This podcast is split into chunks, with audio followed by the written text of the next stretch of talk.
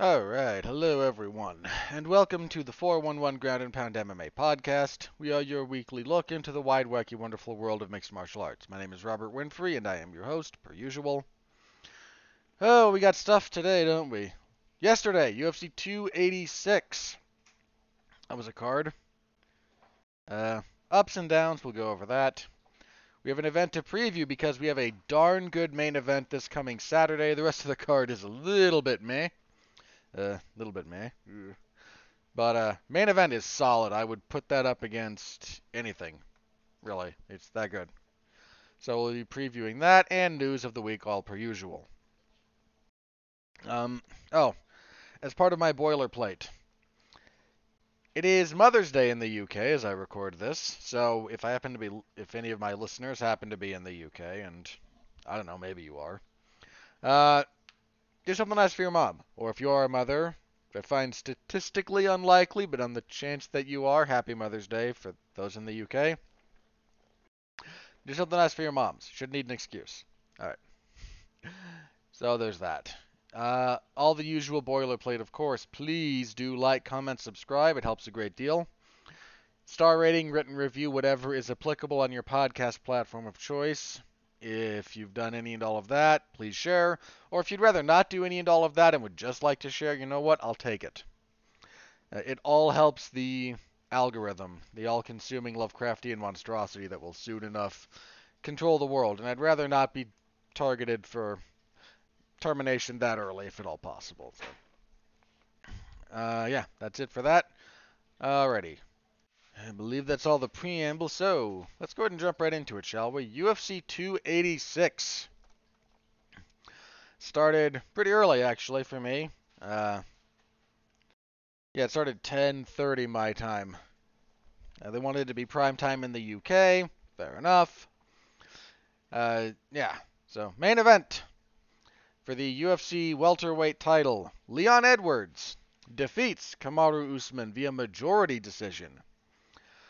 248 46s, 147 47. You might be asking yourself, how did we arrive at this? There was uh, there was a point deducted from Leon Edwards in the third round. Yeah, third round. Um, look, Leon Edwards is not a historically dirty fighter, but uh, he was he did not have the best of times following all the rules for those first couple of rounds. There was a low blow, which kind of just happened because they were opposite stances briefly, and the inside leg kick, it goes up, it hits the groin, it happens. Like, yeah, not great, but does kind of happen. He was grabbing the glove, like inside of the cuff of the glove, while hand fighting at one point, and very clearly doing so. And the final straw for the referee was a fence grab. Usman hits a brief takedown. Edwards builds back up. Usman gets to his back standing. Usman goes for a mat return, and Edwards just grabs the fence and doesn't go down. So the ref takes a point, which entirely fair. So that's why we got some slightly awkward scores at various points there. Uh, so again, no problems with the point deduction, but that's why we got some weird scores. Um, my scorecard, I might have done the math wrong at some point. I gave um, Edwards the first. I gave Usman the second. I went to a draw in the third, and I believe I gave uh, Edwards four and five. So that's where my scorecard was. Uh, officially, let me double check the official scorecards here. Because I want to make sure I, because I saw these earlier, I want to make sure I get it right here. So we had for judges Ben Cartlidge, Chris Lee, and David Lethaby. That was fine. How did most places have it?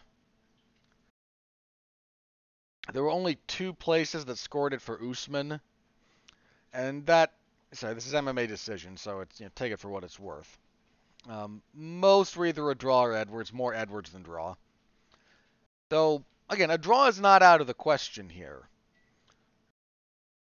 Um, if you gave Usman the third, that would become 10-8. So all he needs to do is win one other round, and then. Um. So officially, taking a look at Cartlidge here. Cartlidge gave Edwards one, two, and five, with three being a draw. Perfectly acceptable. Lee went all. Lee gave Edwards one, two, four, and five, but gave Usman three, so that became a 10-8. And then Lethaby, who had the draw, gave Edwards one, Usman two and three, then Edwards four and five. So these are all perfectly valid scores. Um, round two, again, I gave it to Usman, could have gone to Edwards. Round four, again, I gave to Edwards, could have gone to Usman. Uh, round one, like rounds one and five, I think are the easiest. Like those are Edwards without all that much difficulty. Uh, yeah, how you scored round three in particular, again, that you could have gone either way on that one. So Edwards kind of, again, I don't want to say dodged a bullet here with the point deduction, because at worst it was going to be a draw, and he still retains the title. But he him being a little bit wild in that early bit, um, in that respect, like that could have cost him. It could have cost him big. But how did the fight itself play out? Um, I did a, I did a thing a few, a couple of years ago ahead of the first fight between Usman and uh, Covington, where I did kind of a skill study on both of them and I came away from Kamaru Usman at the time. Now, you know, this is before their first fight, so before he's really kind of honed in some of his striking with Trevor Wittman and everything. But I think even his striking falls into the same general paradigm that I'm going to reference here. Um, Usman succeeds when he is the one controlling the fight. And I don't just mean they're fighting on his terms, I mean he controls it. Sometimes that's controlling the striking, whether that's distance, timing, whatever. Sometimes that's physical control in the clinch. Sometimes that's controlling whether or not he wants to be at distance or, again, tied up on the mat. But he has to be the one that dictates things. When he's not dictating things, that's when stuff goes sideways for him. And that hasn't happened very often, but it has happened. And this fight in particular, um, I think the most impressive thing about what Leon Edwards did, and I'll talk about how in a minute or two, but on a bigger picture thing, Leon Edwards took away everything that makes Kamaru Usman great. Kamaru Usman's a great fighter. He is no he is no worse than the second best welterweight the UFC has ever seen. That's kind of where I had him. He had this ridiculous winning streak. He had these title defenses. For a while, he was kind of a boring fighter, and he adjusted, became more of a threat. He's he's again a great fighter. So when I say Edwards took away all that stuff. That's not easy. But there's a handful of things that Edwards did that really diminished Kamaru Usman. And it's a really, again, it's a really impressive performance when you start looking at it. Um, some of the big things. So, okay. Here's maybe the biggest thing. Um, Kamaru Usman, throughout the entire 25 minutes of this fight, is credited with a whopping 5 minutes and 3 seconds of control time. That's it. He was 4 of 15 on takedowns. Now, that's not. That's worse than usual, but Usman's takedown accuracy is Ah, I'd say it's never been great because that's really not what I mean. It's never been the end of the world if he gets stuffed because his accuracy was usually pretty high. four of 15, like being being right around the 25% mark, that's low.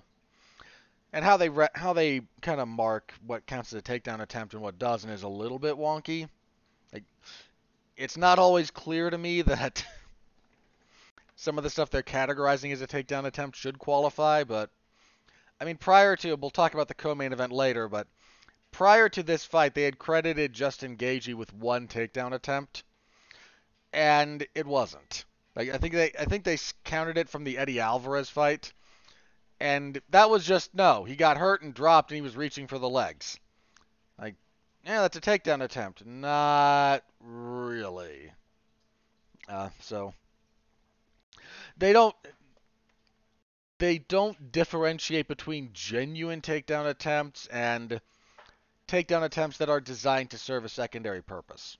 Sometimes you fake it to set up a punch. That's a real takedown attempt. Sometimes you're not really shooting it. You're just trying to make contact and then come up in the clinch, which is perfectly valid. And so uh, again, like it doesn't quite tell the full story, but 4 of 15 for Usman is relatively low. Uh, Usman attempted a lot of strikes, but his accuracy was way down. He's usually a fairly accurate striker. Uh, he was way down in this one. He landed total strikes, mind you, 113 of 232. Like below 50% is low for him. He's usually better about shot selection, distance, getting you against the fence, and kind of laying them in. Um, didn't have that many on the ground. Again, there was almost none. Almost none of this fight was on the ground. Almost none. But his control time was again shot. Uh,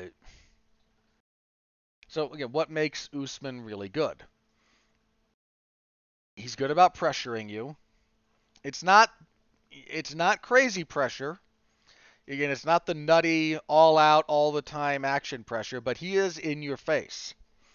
And he pushes you to the fence and that's where he does his best work. Usman's best work is done against the fence. Now that's whether that's you shelling up and him throwing punches at you or in the or him getting to the clinch and taking you down, or just in the clinch in general for control and wear down purposes, like whatever it happens to be. He you against the fence is really where he shines. And that had been a problem for Edwards not just against Usman, but kind of in general for a long time in his career. His it's not just footwork. There's some like minutia to footwork that kind of gets lumped in in general with footwork. It's really like in boxing, it's ringcraft. So I suppose you could call it cagecraft, but for the sake of ease, ringcraft.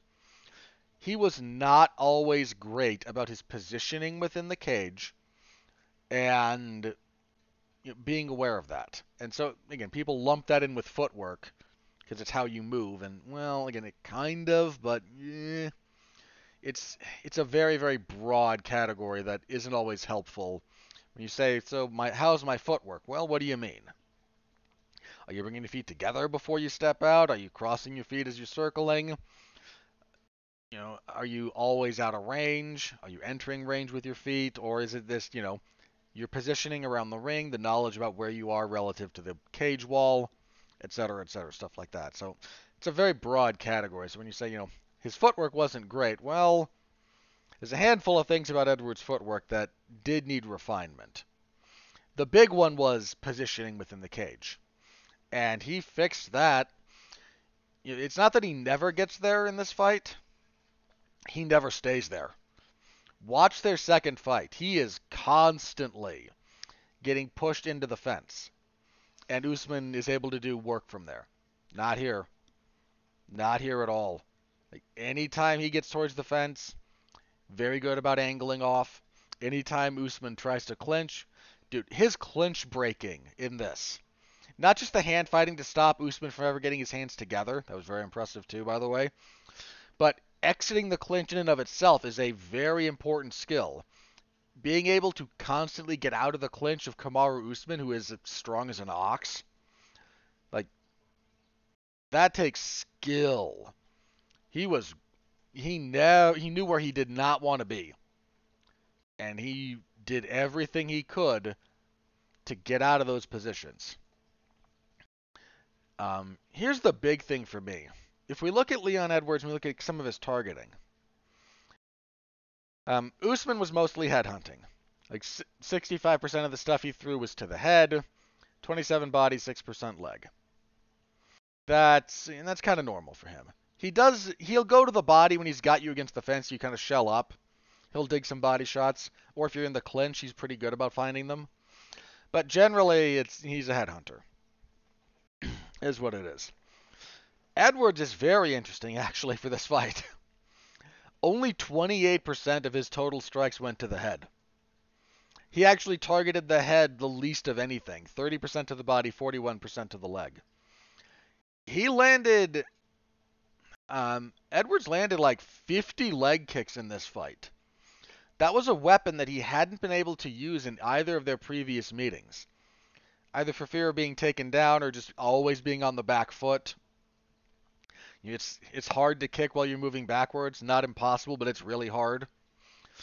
It's why most, even if you're a counter striker and you like to kick, you like to be a, a pressure counter fighter instead of a retreating counter fighter. It's really hard. So he finally got to use some of those, and he caused Usman problems. Usman came out southpaw, which was an interesting look for him. I I don't know if it was just to try to deal with the head head kick which he was very keen in, keyed into. Uh, I mean, Colby Covington mentioned something as well, and it's interesting with Covington. Like once you're in on the joke, like when you understand the persona, uh, you can start to kind of see when he's doing shtick and when he's being sincere. And he blends the two, but he mentioned something about uh, his post-fight thing, right? So after the fight, I'll get to this later. Uh, well, I won't, but after the fight, you know, he's talking in the back with Megan Olivi, and he says Usman came out, you know, southpaw, and that because Edwards has had trouble with them. And I think there's some truth to that. You know, again, Edwards adjusted to how Usman was fighting southpaw with some you know, leg kicks, and he was landing those a lot. Once once Usman kind of went more orthodox, he still threw a lot of leg kicks. Um, some of those were side kicks to the knee, some of them were oblique kicks. It's just a really good tool for keeping someone like Usman at the distance you want to keep him at. And it, it bothered Usman. Like he had a never in like a fight ending kind of way, but there were a few times when he get hit with some of them and his forward pressure would kind of stop for a minute or two. Like his I wouldn't be surprised if his leg's a little jacked up. Uh, the body work from Usman was pretty good. He was landing some nice body kicks. Uh, this was just a really exceptional example of neutralizing everything your opponent does. I mean, Edwards didn't throw as much. Edwards' total strikes, he threw 164. Again, Usman threw 232. But Edwards landed more. He landed 123. He's land again like the percentage, your accuracy percentage here. Usman's hitting at 42%, so he's missing more than he's hitting. Edwards is landing at 74%. Like if you're if you're landing three out of every four punches you throw or kicks or whatever, that's real good. Like you're doing a lot of stuff right there. Um, yeah, he had 50 leg kicks. Uh, Usman just he really struggled to get going, and uh,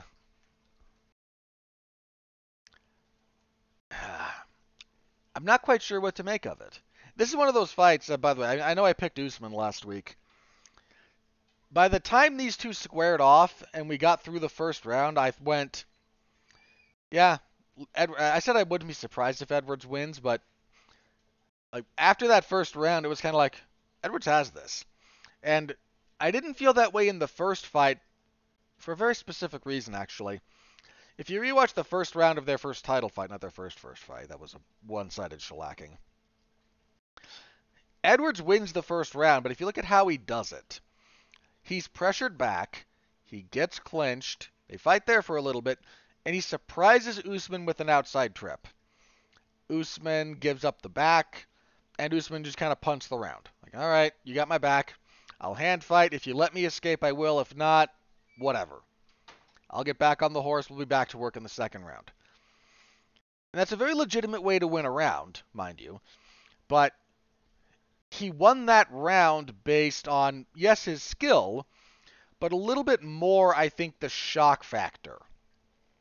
You know, the there's a couple of things that you can get away with, and I don't mean get away with like, oh, you know, you're breaking the rules or anything, but I'll give you a couple of examples. If you watch grappling exchanges, especially in MMA, the first time you Granby roll, it'll work. Almost every time. Like the percentage, the, the success percentage on the first Granby roll you attempt is, I would imagine, around 90% or higher. First one works. That second one, not so much. Third, fourth, like it, it, there's very diminishing returns on that one. I think, and it's because you're not quite expecting it. Once you know it's coming, well, it stops working. You know, Superman punches are kind of the same way. Like the first time you throw it, you might surprise somebody, but after that, uh, it again, it just it doesn't quite maintain its efficacy. I'm not saying that the outside trip Leon Edwards hit is a goofy, gimmicky technique. It's very fundamentally sound. But I guarantee Usman was not expecting it, and that's on Usman. Because Edwards never hits it again. And I think that's why. I think, like, oh, he surprised him, which is valid and speaks to the skill of Edwards because it wasn't it wasn't random but it wasn't really repeatable. And the fight kind of got back to the way it had been going. First round here, everything about Leon's success is very deliberate and is very well schooled, is very well thought out. It's he wins that first round not based on skillful opportunism, let's call it, which is again not an insult, that's valid but based on the careful, specific application of deliberate study and game planning. Again, look at everything that makes Usman good. Great. And look at how Edwards took all of it away. All of it. I'm not Usman landed a couple of good punches. I think the second round he landed a pretty decent right hand. But he couldn't sustain it he couldn't get control. He could never dictate the striking terms. He could never really corral Edwards. He couldn't punish him for the kicks reliably. He couldn't get him down. He couldn't keep him down. He couldn't keep him pinned on the fence. And if he can't do any of that, and bear in mind, this is all we're already talking like a relatively layered game plan, right? Like that's not I'm not talking about oh no, you know if he can't get if, it's not like I'm I'm gonna reference a fighter here and I'm not trying to throw him under the bus. But this isn't a Demian Maya thing. Well, if Demian Maya can't force you to grapple with him, he can't win, which is kind of true. Like this isn't oh no, Usman can't get a takedown, therefore he can't win. That's not Usman's game. Might have been a, for a time, not anymore. Usman's game at this point is layered. But if you break it down to a handful of fundamental things, if he can't get you against the fence consistently, his striking suffers because it's not as good in open space. Not saying bad, not as good. If he can't pressure into you, he can't, again, that means he can't corral you. That means he can't clinch you safely.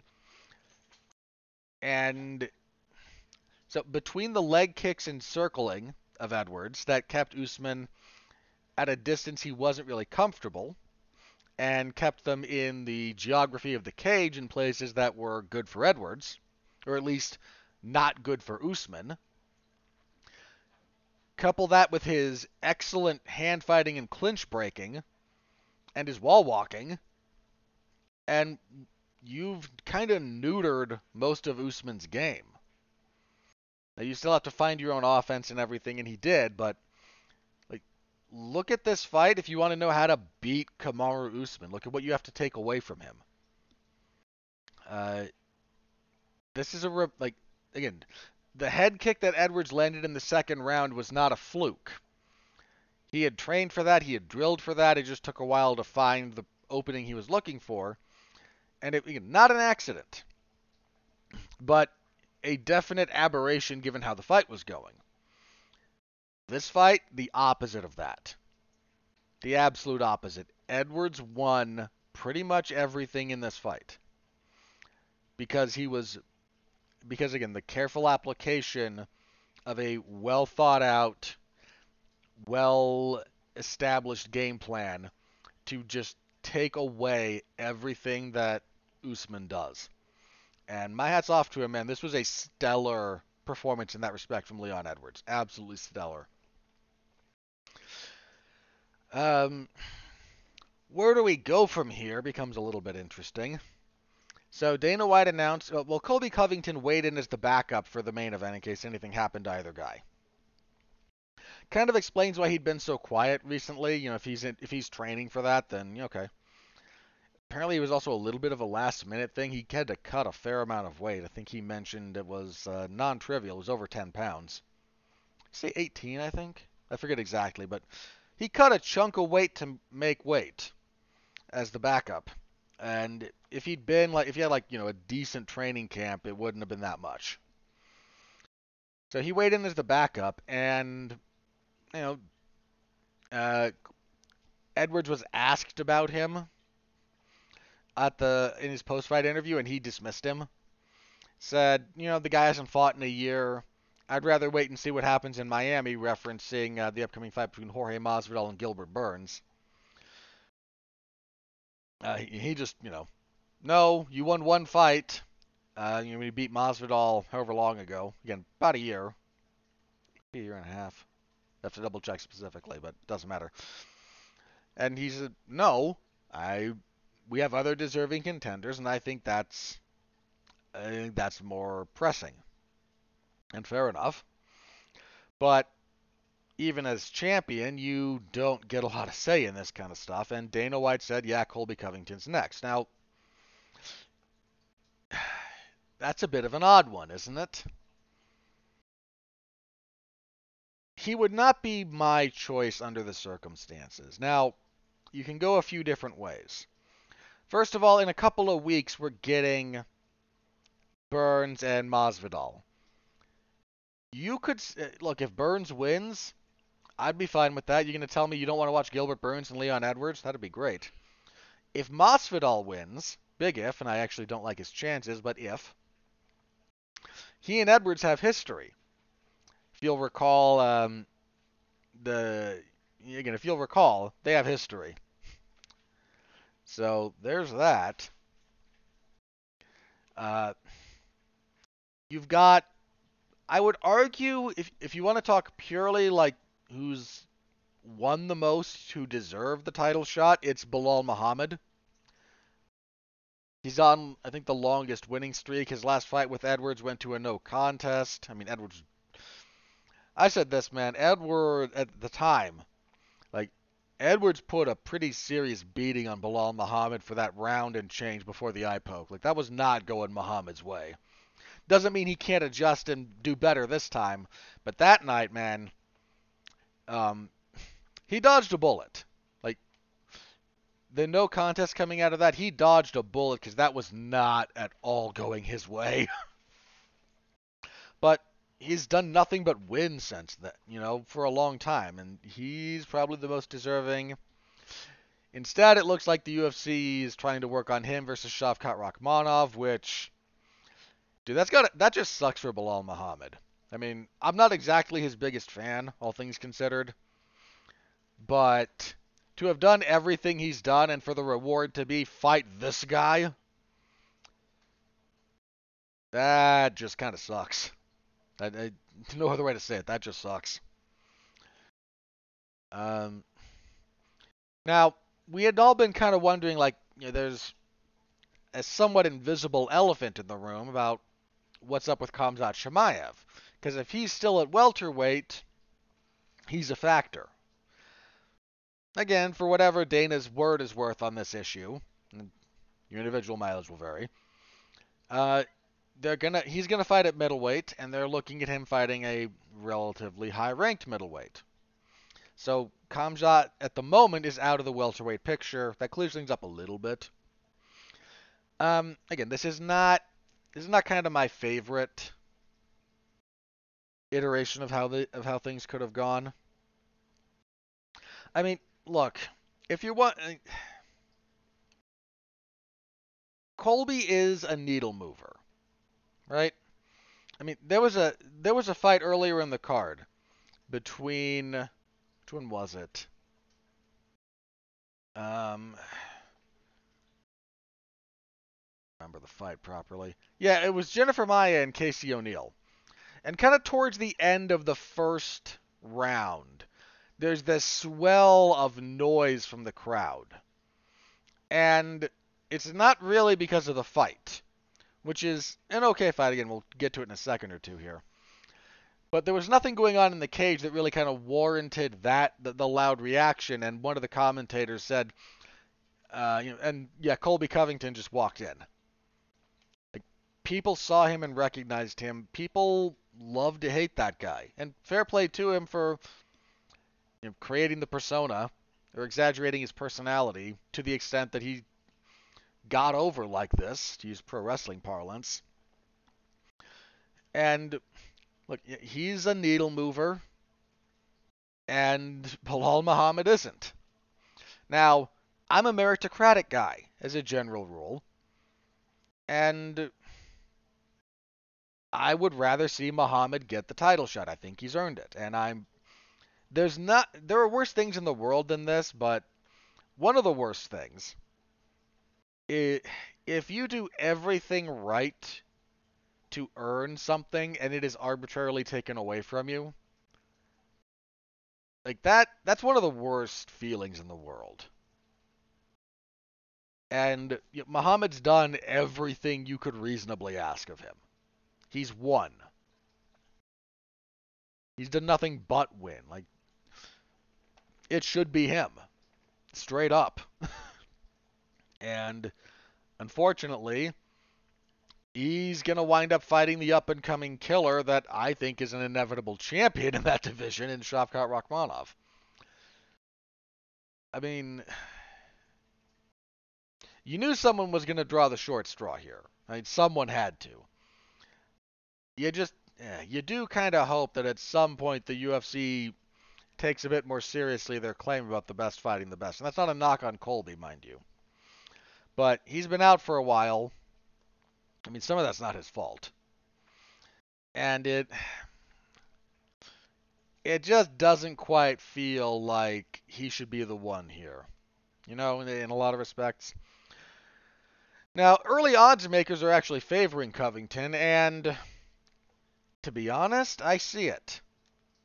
Not saying I would. I don't know how I'm going to pick on that one. I've got to think about that, assuming the fight happens. But uh, look, I would favor Edwards over Muhammad without too much hesitancy. I would favor Edwards over either Gilbert Burns or Jorge Masvidal at this point.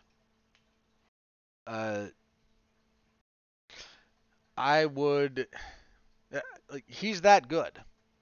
He's a he is the deserving champion. The issue he might run into here again, and this is not about disrespecting the champion at least not for me. For some people, it might be. This is about how do these two match up stylistically. And Covington presents some problems for Edwards that I, we're not sure how he deals with. Right? First, there's the southpaw thing, which is not the biggest thing in the world, but it's a thing. The clinch breaking he Edwards showed here will be a problem for Covington but Covington's pace. And this is something Usman doesn't do a whole lot of. Usman has good takedowns, but he's not an explosive wrestler. And some of that's to do with his knees. They're just kind of beat up. He doesn't shoot a lot of doubles. Um, he tends to work a lot out of the clinch or grabbing the single leg if you're close enough. And that's fine.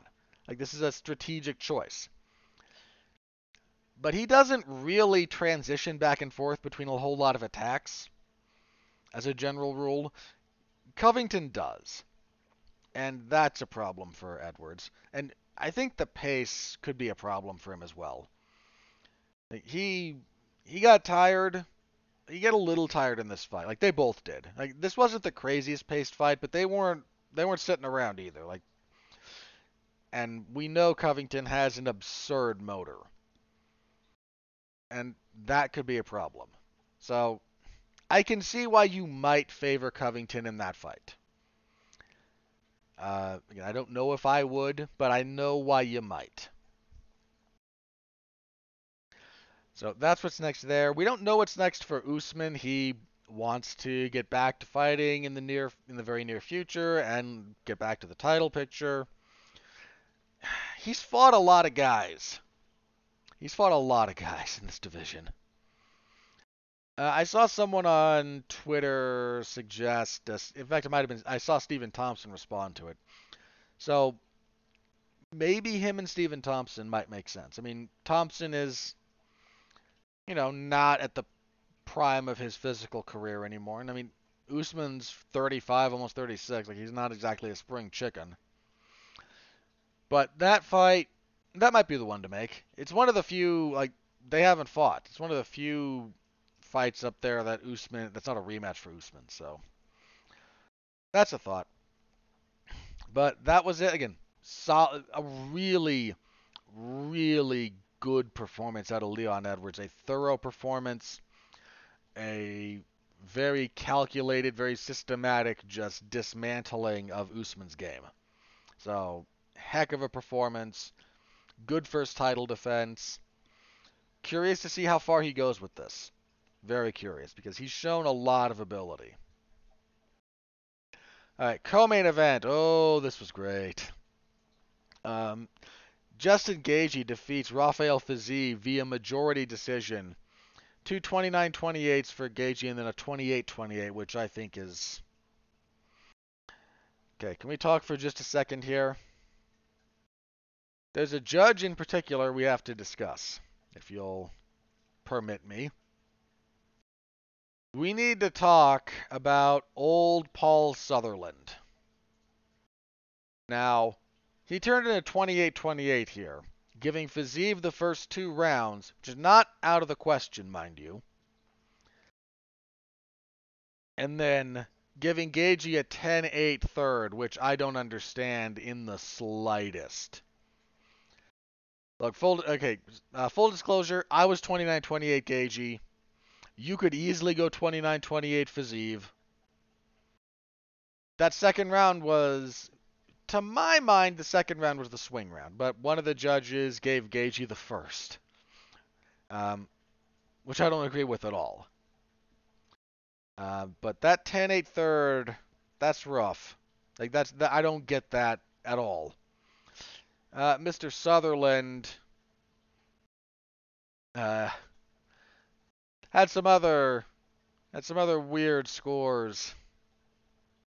Um, the same night, mind you, he was part. He was um, he had four assignments for UFC 286.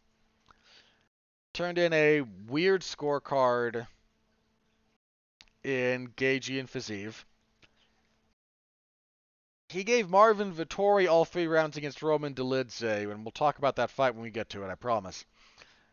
That's bogus. Uh, Vettori did not win the first. And in an earlier fight between Chris Duncan and Omar Morales,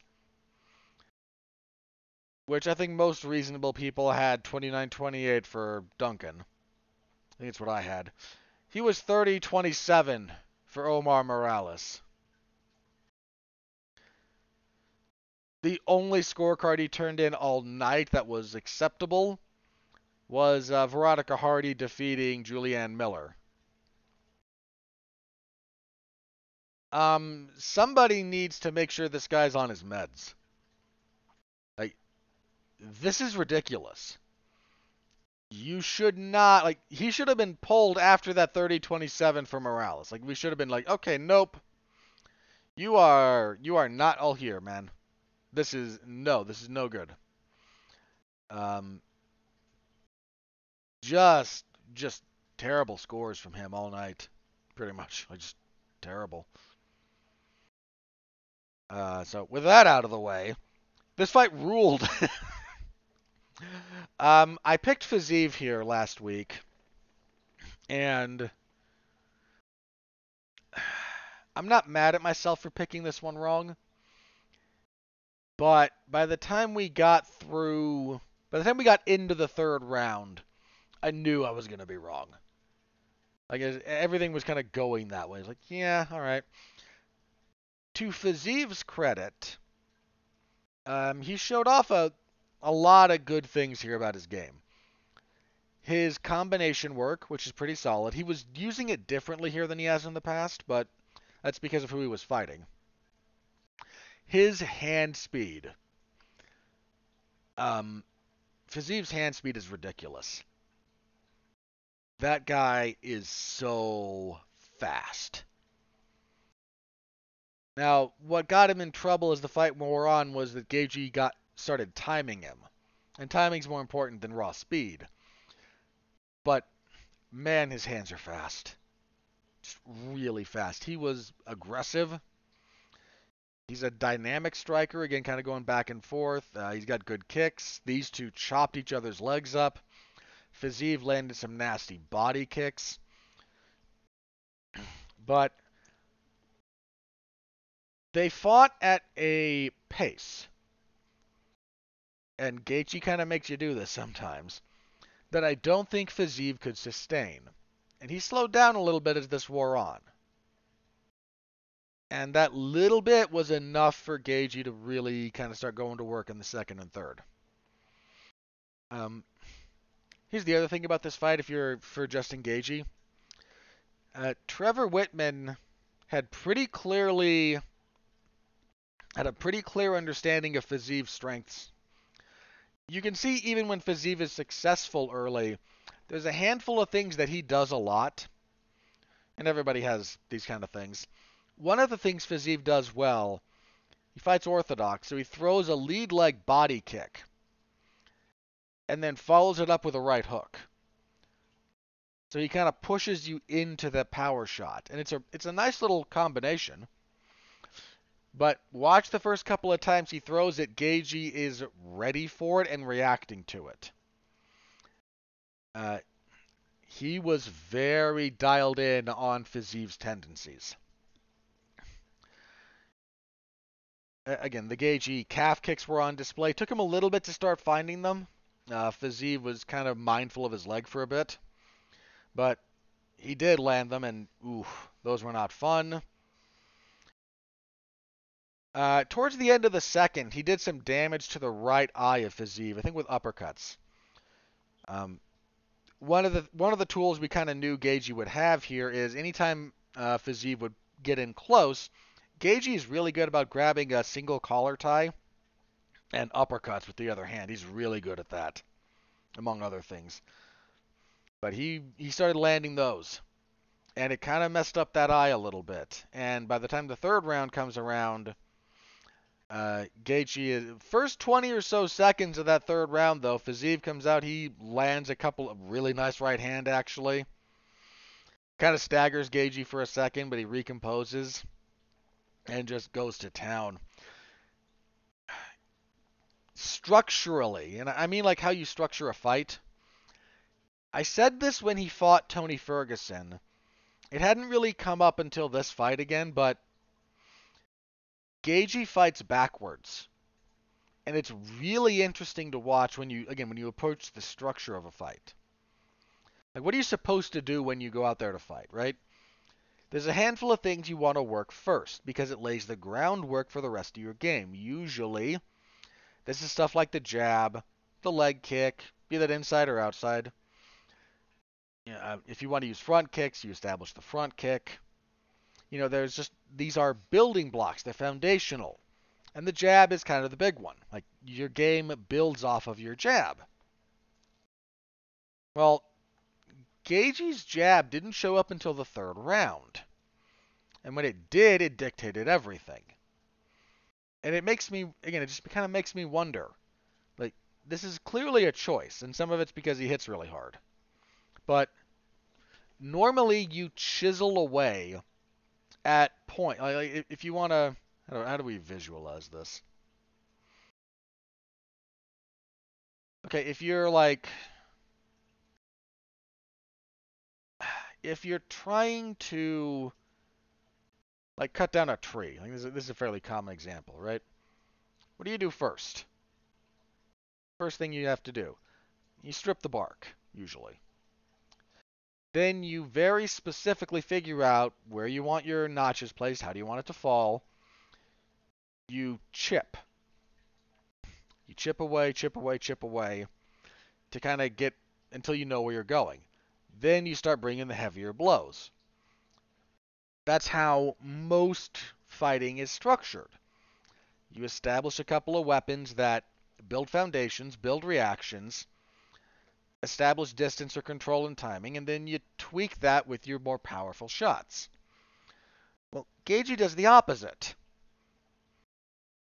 He clubs you for a round and a half, and then gets real specific and real surgical. At least he did here. And it's really interesting. It, it's more like, again, less like cutting down a tree and more like how you would carve a sculpture. Right? How do you, if you got a slab of marble and you're going to carve something out of it? You don't start small, you start by taking giant chunks out of it. Where you know they're not needed. You big chunk, big chunk, big chunk, big chunk, and then you do refined work at the end. That's how Gaethje fights. He takes these giant chunks out of you and then gets then gets specific, then gets detailed. And look, getting jabbed is no fun anytime. But most of the time it's like we establish it first and then we build off of it. It must be disorienting in a way that's very difficult to fathom to have that go the other way. To already be beat up and hurt. And I don't mean like almost finished hurt, but just you're beat up. You've been hit, your constitution's been tested, your lungs are sucking, your legs beat up, and you've been hit by this maniac. And then, when you're used to these powerful shots, this lancing jab just starts spearing you in the face over and over and over again. I mean, what finished Tony Ferguson? It wasn't one of the haymakers, and he landed those. He cracked him with rights and left hooks, or occasionally shifting left overhands, depending on their positioning. Gaethje hit Tony with those over and over and over again. What finally did it? was a couple of nice jabs that just there was too much damage accumulated. Like maybe maybe another way to look at it is like this. If you're trying to overload a structure, most fighters start with smaller stuff and then drop in heavier loads afterwards, right? You you start looking for you approach. You know, say you're trying to like break a bridge. I mean, this is a stupid analogy, but go with me here. You find a couple of points that here's where we can overload it, and you find this by thinking, okay, we drop some stuff here, some stuff here, little stuff. Find a few points, and then heavier stuff, heavier stuff, heavier stuff, heavier stuff, heavier stuff, and you hope the bridge breaks. And Gaethje's again the opposite. He starts with the heavy stuff, like all right, let's just dump boulders onto this thing and afterwards, when the dust settles, oh, cracks. Here, here, and here. Then I then he precisely goes to finish the job. Again, it's it's backwards from how most fighting is done. But it's really interesting because it works. And it's not a bad way to go about it when you think about it. It's just it's just contrary to how you're generally taught which is another, which is again why most rules in fighting are not actually rules. You you learn the basics and you learn the fundamentals so that you can know when and how to break them. And if you if breaking them means inverting them, sometimes that's very very successful. Um, yeah, again, I mentioned the hand speed of Fiziev, which was nuts. Something interesting about Gaethje struck me here. It's not just his timing, which is a little bit awkward. Like he takes like half beats of pause before he counterattacks. Clearly doesn't want to get caught in like 50-50 exchanges. But while Gaethje doesn't have necessarily the hand speed of Fiziev, I don't know. I noticed this about him this time around. Fiziev's punches were like fast start to finish. Gaethje's punches don't always start fast, but he accelerates them with it uh, incredibly quickly. And I think that's that's honestly why he found why he caught a lot of people. You expect things to happen at a certain again, certain timing, a certain pacing. And Gaethje will like wait half a second. It's less than half a second, but I'm using a second for the sake of conversation. Waits like half a second longer than most people do to throw a counter. Then it starts at a slower speed before violently accelerating through to the end of it, the, the individual punch. Not all the time, but some of his counters, in particular that chopping right hand he does, I really noticed it this time. Starts a little slower, just starts a hair slower, and it throws the other guy off just enough that when it comes through, and it comes through very, very hard, because again, it accelerates insanely fast. Uh, interesting little wrinkle I noticed there this time around. Um, this was your fight of the night, easily. Right, really good. Uh, Fiziev hung in there in some really important ways. Like I think this will wind up being a, a growth experience for him. He never went down. I don't think he ever got knocked down. Um, so I, I think I stopped myself after the second round. The third round of this, again, Fiziev good first, like 30 seconds after that, those uppercuts from Gaethje start landing more and more, and that right eye of Fiziev gets really messed up, and that jab is just skewering him. Um, once Gaethje got a feel for the timing, and I don't mean the punching timing of Fiziev, I mean his like his movement timing. He was constantly, constantly hitting him mid-step. Uh, heck of a thing. Uh, again, another classic Gaethje fight hats off to him. After the fight, he said he wants one more run at the belt, but he thinks he's nearing the end. Um, which is probably about right. I mean, he's not exactly young. He's yeah, he's 34.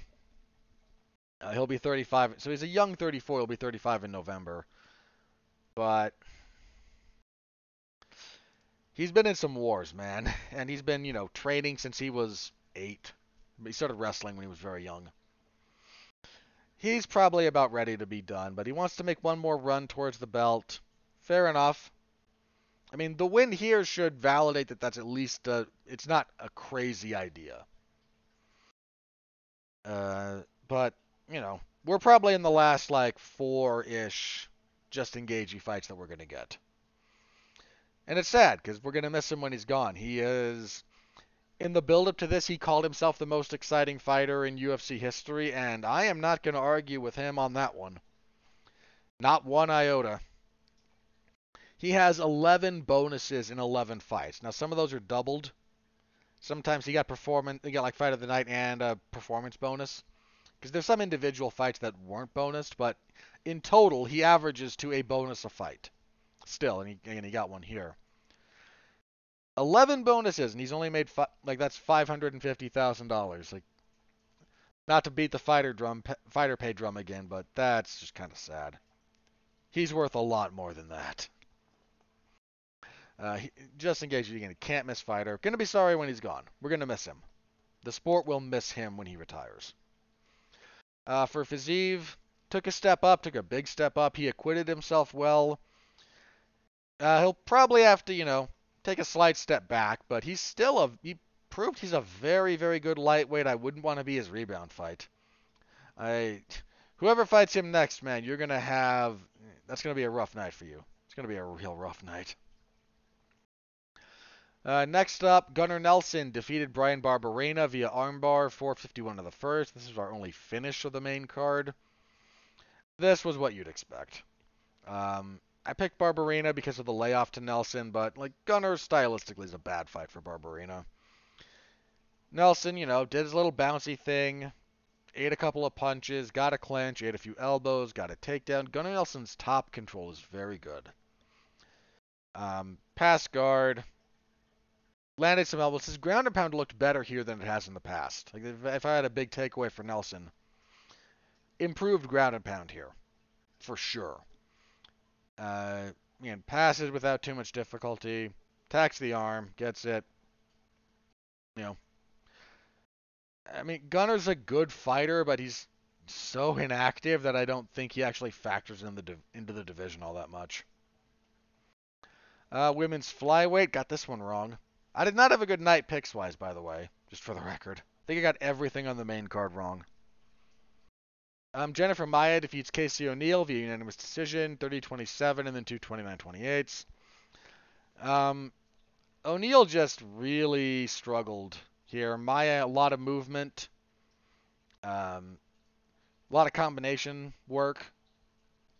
I mean, if you watch the first round, you'll see the whole fight. O'Neill could never really tie up, could never get a takedown. She landed a couple of good punches along the way, but every punch that O'Neill threw, Maia threw like three or four. Um, what was the stat line here? Real fast. Uh, yeah, Maia. Yeah, Maia threw 355 to the 264 of O'Neill. That go by round, actually? Um, yeah, just Maia just a little bit better. Again, better movement, uh, better combination work. Just not a whole lot to talk about here. You know, I mentioned this in the preview actually. You know, this does feel kind of like the fight that maybe you know O'Neill, the young, talented, up and coming fighter, takes a step up and winds up. Uh, it winds up biting off a little bit more than they're ready to chew. That, that's how that's played out. Uh, similar sentiment. Middleweight, Marvin Vettori defeated Roman Dolidze via unanimous decision. 229-28 and a ridiculous 30-27. Dolidze had the first round. Okay, let's be very clear about that. Um, Vettori, he's with a different camp. He was with King's MMA for a while. I believe he fights out of Extreme Couture now, or at least with Dewey Cooper, who occasionally moonlights there. Let's see if that's listed actually where he fights out of. Uh, yeah, Extreme Couture. Um, he looked good. He actually looked very solid here. Better cage craft, nasty leg kicks. Um, he got caught a couple of times in the first by Dolidze, who was dude. Dolidze was Terminator mode here, just walking forward, swinging big power. And commentary mentioned it. One of the few salient points Daniel Cormier made. For the record, brief aside. Commentary last night, not great. Not great. Not the best night at the office for either Michael Bisping or Daniel Cormier. That's a pairing that's worked better in the past. Here, not so much. Um, there was one earlier fight where they were talking about, I think it was Luana Carolina, coming back to this arena to fight because her last fight was in this arena and she got violently knocked out by Molly McCann. And this that brief discussion, you know, about the psychological impact of a violent knockout like that led Daniel Cormier to go, "Yeah, I can't go to Anaheim because I lost two of my ti- I lost like my titles there more than once." Um, because that was where was that the second fight with Jon? Let me look this up. Cause I think it was the second fight with Jon Jones, and I want to say the second fight with Stipe were both uh, were both in Anaheim. I can Look this up real fast. Yeah, the Stipe fight, UFC 254, and then yeah, the second fight with Jon when he got stopped. um, was also in Anaheim. So he said like I can't go to you know I can't go to Disneyland because it's in Anaheim and I have such bad memories of there.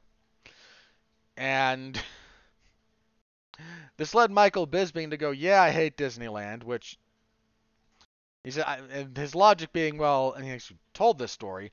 Well, I live close enough that I hear the fireworks that set off every night, and it scares my dog half to death, and so I can't deal with it. And like, buddy, this is a broadcast. This is a professional broadcast. You ain't just you. You're not just shooting the breeze here.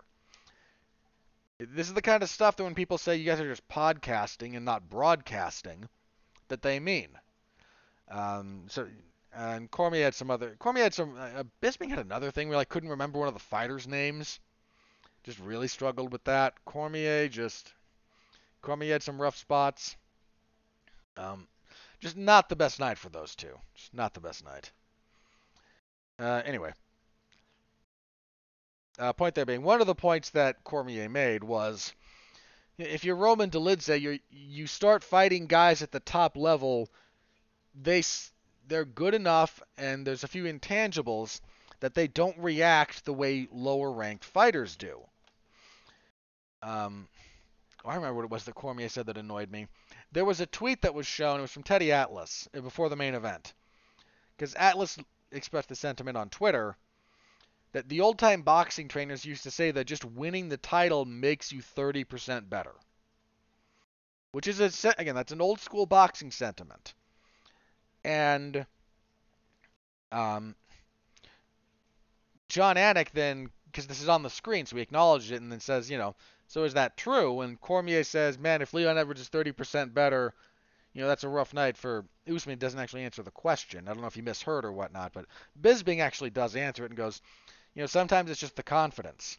You know, you have the validation and the belief in yourself that you are the champion of the world, and that can boost your performance in ways that are not replicable without it, which is the actual sentiment in play.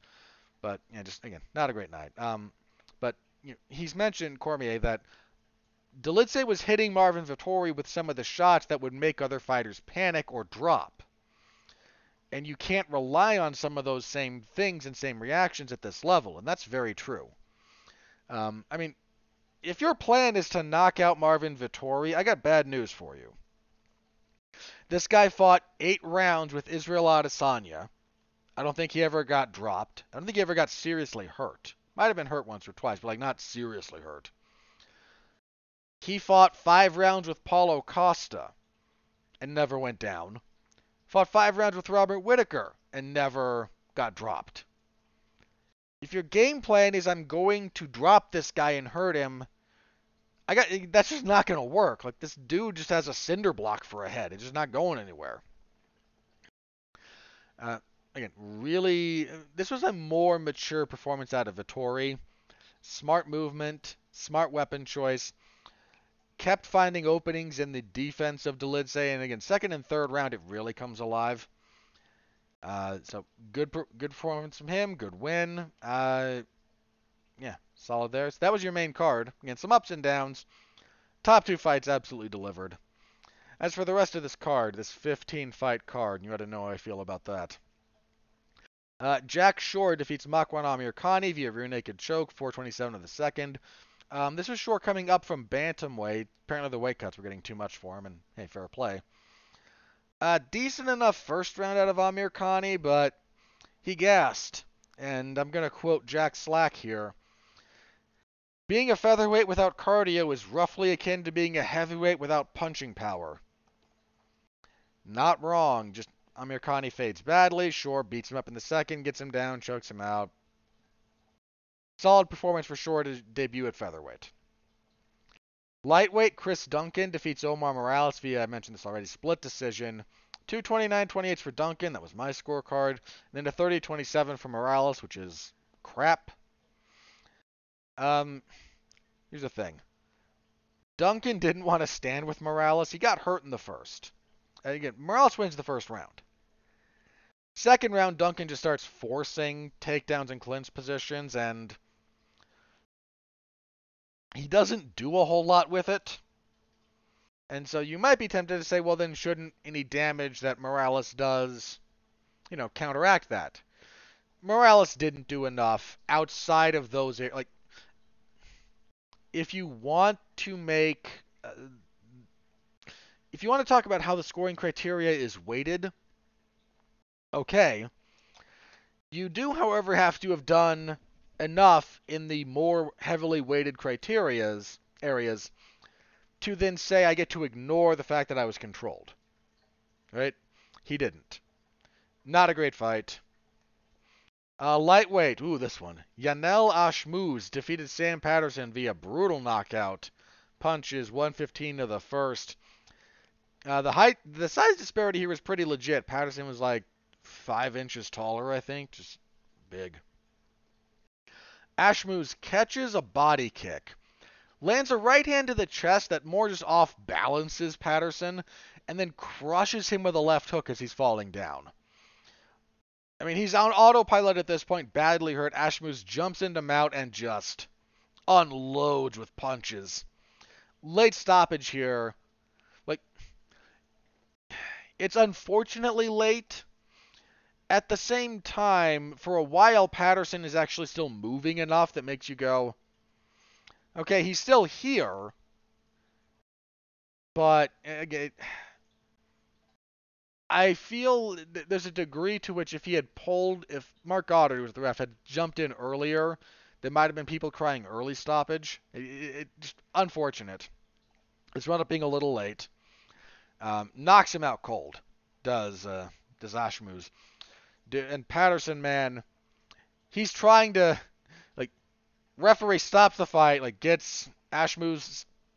Ashmoz stops, like there's nothing dirty here he goes over to celebrate, and like Mark Goddard is there, kind of over Patterson, like, okay, stay down, you're okay. And Patterson's like trying to put in the De La Riva hook, like he's slow motion grappling. He is, he was so out of it, man. Like they kind of, he kind of slowly gets to his feet, and they're trying, like, no, sit down, stay down. You his coaches come over, and they're trying to explain, no, the fight's over. Like he was he spent like 30 seconds thinking he was still on the fight. Not arguing that the fight should still be going, thinking the fight was still going. Like he was messed up. Um, okay, weird fight here. At flyweight, Muhammad Mokaev defeats Jafel Filho via neck crank, 432 of the third. Uh, Mokaev still, man, like he's young. And I get that there's time to work these issues out. So when I point out these issues, this is not me going, he sucks. His ground and pound is still non existent. I think his cardio is a problem. Um, he basically did nothing the second round. Um, his he's not great about his entries. Like there's a lot good about his game, but because what's good is so very good, the rest of it does stand out as being not good.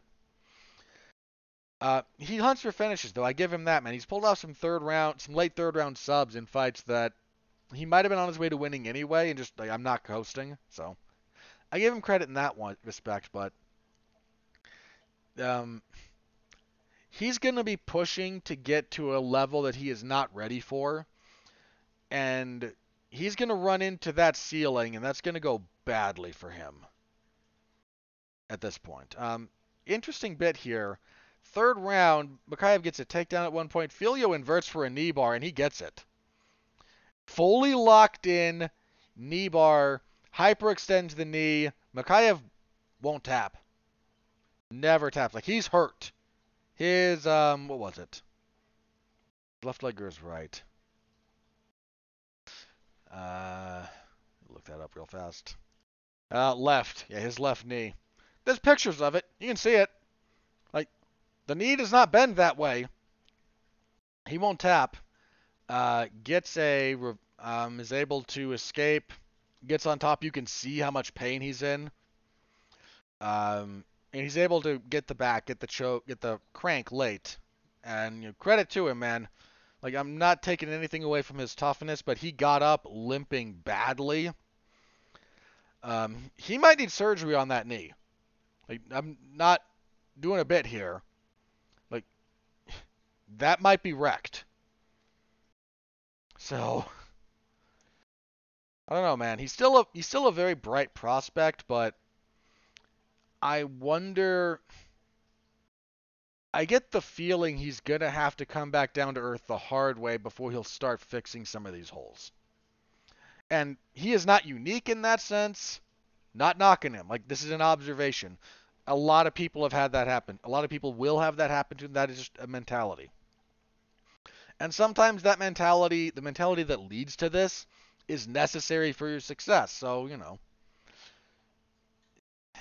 it kind of is what it is sometimes with some people. They just they are Icarus until they fly too close to the sun. And when they come back down to earth, it's violent, especially in combat sports. And then when you rebuild, you know, sometimes the confidence never comes back. Most of the time, at least most of the observable time, it comes back and they take it as a learning lesson. And he's probably going to have to have at least one of those. That's just kind of the hunch I get at this point. So we'll wait to see, you know, and we'll keep you updated if he needs surgery or whatnot, and my hunch is he does. Uh, yeah. Uh, further prelims, Lerone Murphy defeated Gabriel Santos via split decision, 29-28, 29-28. 29-28 either way is fine. Darn good fight, actually. Um, Murphy looked pretty good, but you know, Santos held his own.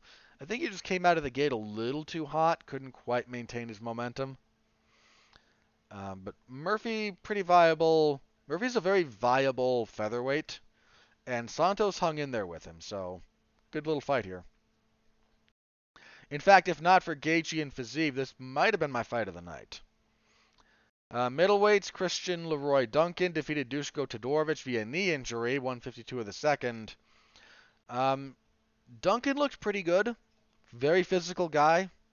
He was landing some side kicks, leg kicks. They tied up, and they're just like spinning and jockeying for position in the clinch. They're not even against the fence; they're in open space, and Todorovic just kind of steps wrong at a weird spot. There's a little bit too much torque, and he might have had some pre-existing partial tear. Something in his right knee just gives out.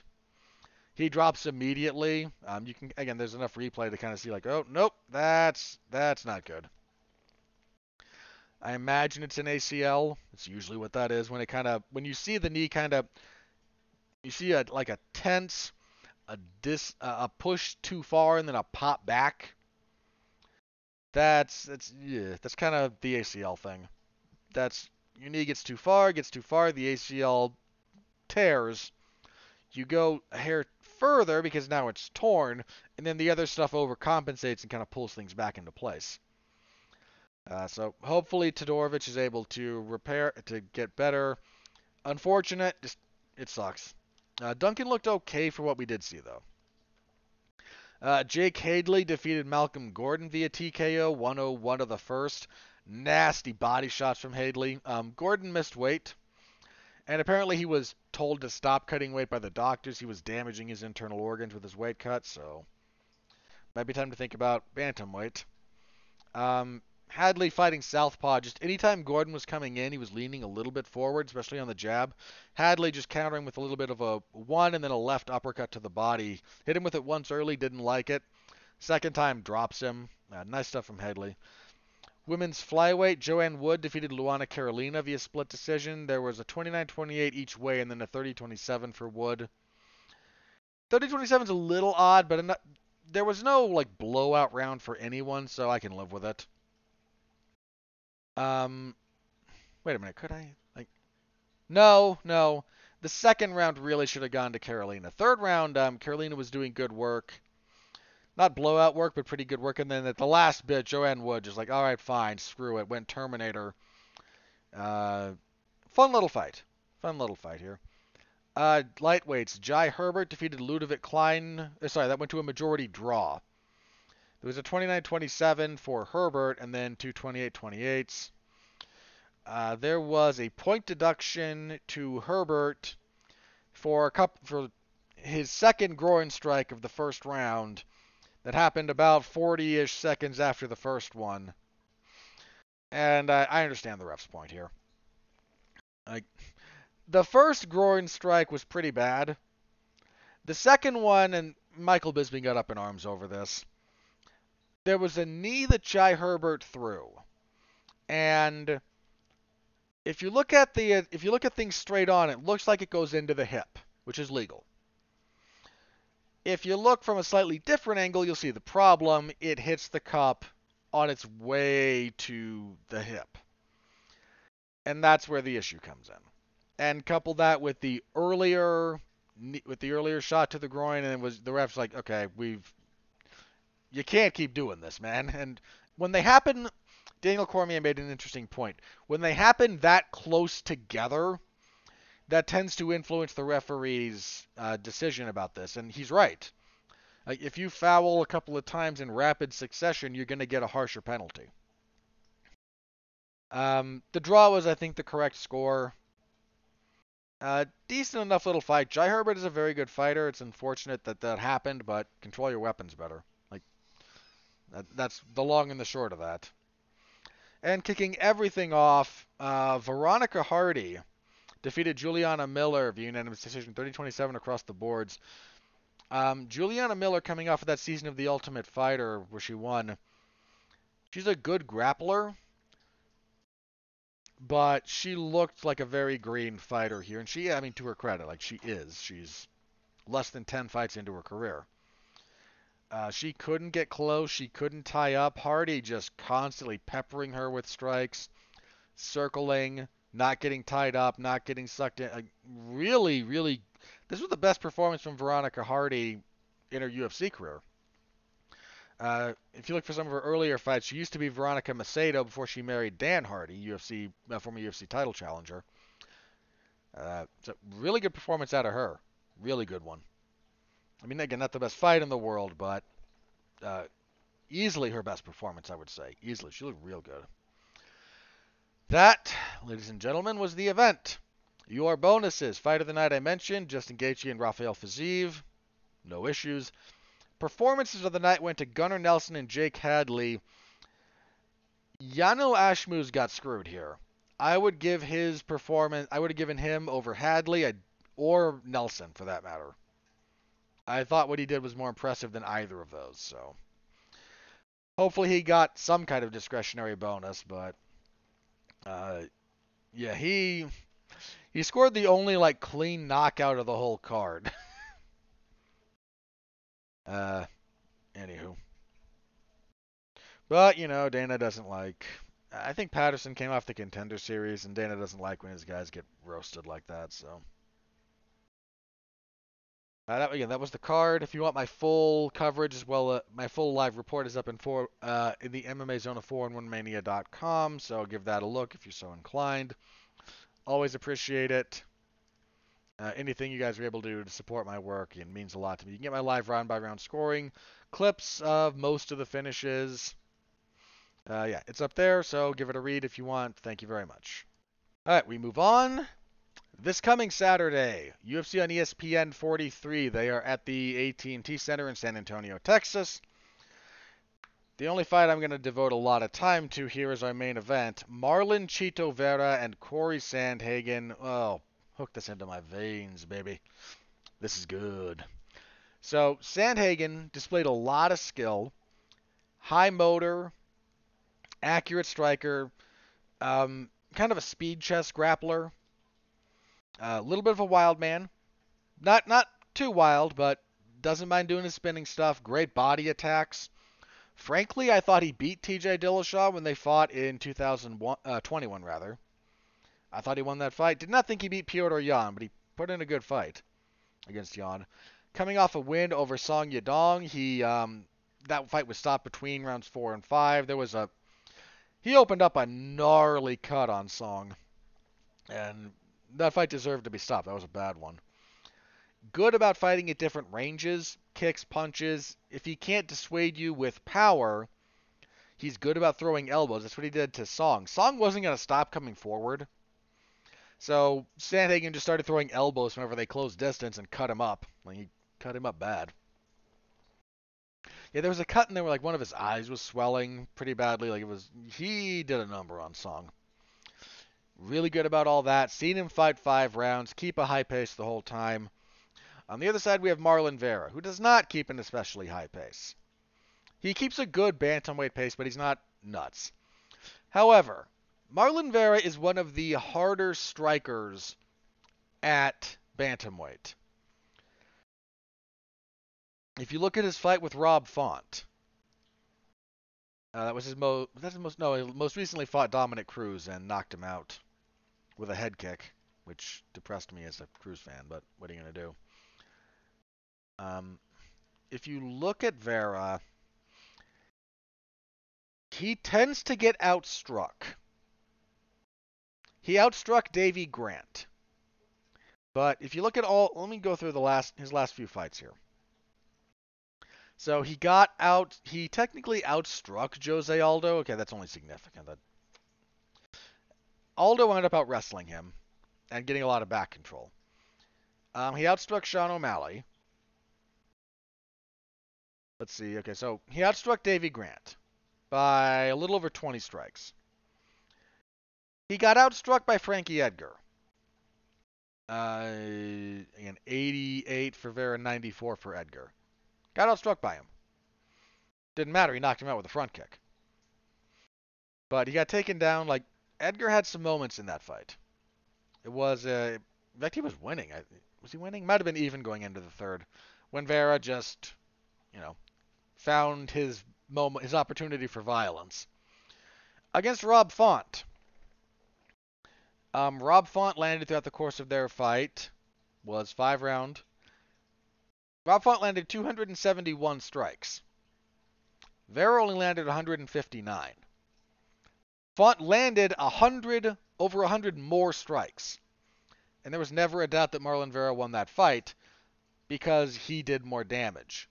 He dropped Font, he hit harder. Against Dominick Cruz, he got outstruck by about 30 strikes. Cruz landed 92. Uh, but Vera only on 61 strikes, got the got a couple of knockdowns and then the fourth round knockout. This is a guy who he he gets outstruck, man. He falls behind numerically, but he finds violence. This is a man who is comfortable with violence. Uh, and that's a tough thing to deal with. This is a darn good fight. I expect Sandhagen to outwork him for big chunks of it. And I expect Vera to bring more firepower. The the only real question is does Vera find a finish or does he lose a decision before he can find it? That's kind of how this plays out. And I don't know exactly. Um, my hunch is to pick Sandhagen. Because I think he's generally a bit more skilled. I think he's got enough endurance and durability to deal with what Vera has coming back at him. And I don't know that Vera can keep the pace that Sandhagen will force. However, it's entirely feasible for Sandhagen to be trying all this and to get tagged with either hard punches, some uh, a kick that really off balances him or hurts him. You know, just Vera Vera puts damage on you, man. Marlon Vera is a damaging fighter. And you have to be cognizant of that. I think I am going to go with Sandhagen, but uh, not by much, man. Not going to be surprised at all if Vera pulls this one out. Not at all. Vera's a very, very good fighter. He's very well schooled. And like I said, man, he's good about finding damage. He's just good about it. And that's a that is a that is a rare skill to have a fighter who is good about damaging his opponent. That's that's something you don't see very often. So I give him a ton of credit. He could very well win this fight. In fact, longer fights might favor him more because it's just more time for him to find opportunities to hurt you. So, very much looking forward to this main event. I am going to lean Sandhagen, but oof, uh, winner here definitely going to be in the title picture. definitely. The rest of this should be faster. So, co-main event, women's bantamweight, Holly Holm and Yana Santos. This is the former Yana Kunitskaya. She and Thiago Santos got married recently, so congratulations to the two of them. Um, Yana got stopped by Irene Aldana her last time out. Now, Holm's a little bit long in the tooth at this point. But I imagine she's still got enough skills to to handle this. That's kind of my hunch. Uh, women's flyweight, Andrea Lee and Maycee Barber. Um, I like a lot of Andrea Lee's skills, but she's had some rough setbacks too. I mean, she's she dropped a couple of split decisions that I I thought she should have won. I kind of thought she beat Joanne Calder, uh, Joanne Wood now, excuse me. Kind of thought she won that one. I definitely thought she beat Lauren Murphy. Uh, definitely thought she won that one. Coming off a loss to Viviane Araujo, it was a fairly clean loss. Um, whereas you've got Barber.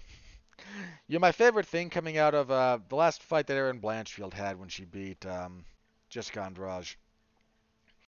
My favorite sentiment that came out of that was, you know, Erin Blanchfield is who Maycee Barber tried to be. And like Maycee Barber came onto the scene, I'm going to be the youngest champion ever. I'm, you know, young and I'm dynamic and I'm going to run over everyone, and then she didn't. Whereas Erin Blanchfield is doing all the things Maycee Barber said she was going to do. Um, Barber's on a decent enough three fight winning streak. I kind of thought she lost the Maverick fight, but she won the her last two fairly. This is probably Barber, but. It's probably Barber. I mean, Lee has a lot of good tools, but she never quite put everything together. So I, I think I'll go with Barber, but I don't know. Uh, middleweight, Chidi Njokuani and Albert Duraev. Double check Duraev here real fast. Because Chidi is coming off of that loss to Robocop, Gregory Rodrigues. That was a that was a pretty crazy fight. Wait, is that fight still on? Sorry, there's another fight listed here for the main card. I want to make sure it's um okay. Yeah, yeah, that might just be a weirdness on never mind. Uh so Duraev is what, 15 and 4? 1 and 1 in the UFC. Coming off that loss to Joaquin Buckley. Oh yeah, his eye got swollen completely shut. They were in a pretty decent fight, but yeah, that, that eye was shut this feels a little bit like a bounce back for Njokuani, who might have some cardio issues, but boy, does he have firepower. Uh, he, he's got serious firepower. So probably go with Njokuani there. Um, I, I, think this the flyweight fight between Alex Perez and Manel Kape will be on the main card. I would certainly hope it's on the main card anyway. Um, Perez, he's on a pretty, he's on a rough streak actually. um, he lost a title shot in 2020 to Deiveson Figueiredo. Then didn't fight again until July of 2022 when he got submitted by Alexandre Pantoja. That's not exactly an active schedule you're keeping, buddy. Um, anyway, he's fighting as uh, the aforementioned Manel Kape. Kape on a three-fight winning streak with wins over Ode Osbourne, Jalga Zhumagulov, and David Dvorak. I'm feeling Kape here a little bit. Might be wrong about that, but I'm feeling Kape. I think he's kind of going up in the world. Uh, alright, let's see. The rest of this should be a little bit faster. Uh, Daniel Pineda and Tucker Lutz. This is featherweights. Pineda uh, several no contests in his past, including uh, his most recent fight in the UFC. He is one and one in the UFC with a no contest. Lutz, I want to say, is 0 and one in the UFC. Might be one and one. He is 12 and two. Yeah, he's one and one, coming off of a loss to Pat Sabatini. Tough draw there. Um, I'm okay picking Lutz here. Uh, let's see. We have Steven Peterson, who I'm not entirely sure should be in the UFC. Uh, coming off of that loss to Julian Erosa. I mean, he had a couple. He's got a couple of wins here and there, but I just I question again whether or not he's actually a UFC caliber fighter. Um, he is fighting in Lucas Alexander, who is making his UFC debut. Nope, lost his UFC debut last year to Joanderson Brito. I don't know. I, just, I don't think I picked Steven Peterson to win most fights. I guess I'll go with Alexander, but I wouldn't bet on it. I would not bet on this fight.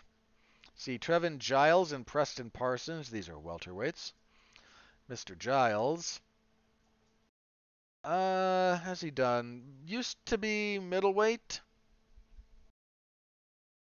He's one and one since dropping to welterweight, coming off a win over Louis Cosce, who was just not that good. He got beat by Michael Morales before that. It was actually Dricus Du Plessis who knocked him out of middleweight. Um, Parsons. Let's have a look at you, sir. Ten and three, one and one in the UFC. Beat Evan Elder, lost to Daniel Rodriguez. Hmm. Had a pretty good winning streak going before that. Uh, this is probably Giles. Yeah, I think I'll go with Giles, but again, not too sold on that. Flyweights, CJ Vergara and Daniel De Silva. Uh, Vergara, see, one and two in the UFC. Losses to Ode Osbourne and Tatsuro Taira. oh, Taira's good, man. Uh, those two sandwich uh, a win over Kleydson Rodrigues. Split decision, though. I think we're picking Daniel De Silva here who is know, maybe not 0 and 3 in the UFC. Jeez, losses to Jeff Molina, Francisco Figueiredo, Victor Altamirano. Uh, excuse me, Altamirano. Hmm. Rough for both of them. Oh, Jeff Molina. Do I want to? Eh. Didn't put it on my rundown. You know, let me take just half a second here. So Jeff Molina was the unfortunate victim of basically doxing and some, not strictly speaking doxing, um, but Molina was uh, the victim of what do they call it, like revenge porn. A gentleman he'd been with posted without his consent or knowledge video of them being intimate on the internet. So Molina came had to then come out publicly as bisexual. Now, for the record, I don't care personally at all um, about his sexual preferences. Just none. Uh, but to whoever did this to him, like, screw you. Like, this is just a miserable thing to do to somebody. It, it's their business. You know, look, do I have my worldview and my, like, personal, uh, my religious theology about stuff? Yeah, I do. But I mean, you're not here to listen to me preach, and I'm not here to preach to you. It's not really relevant. This is mostly to say, you know, again, I, I don't really care. Like, at all. You know, dude's just living his life. So, he is the first, however. He is the first openly bisexual slash gay slash whatever alphabet doohickey you want to attach to it uh, in the UFC. First male. There's a lot of a lot of lesbians. Um,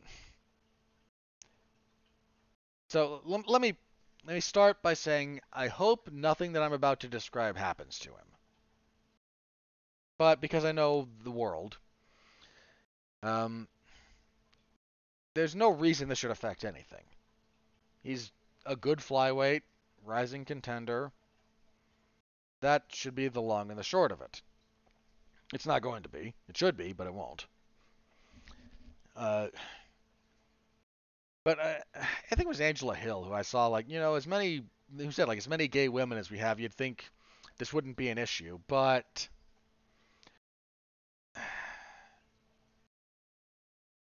there's I've long been curious about whether or not there's uh, I don't want to go too deep into this tangent, so I'll be brief.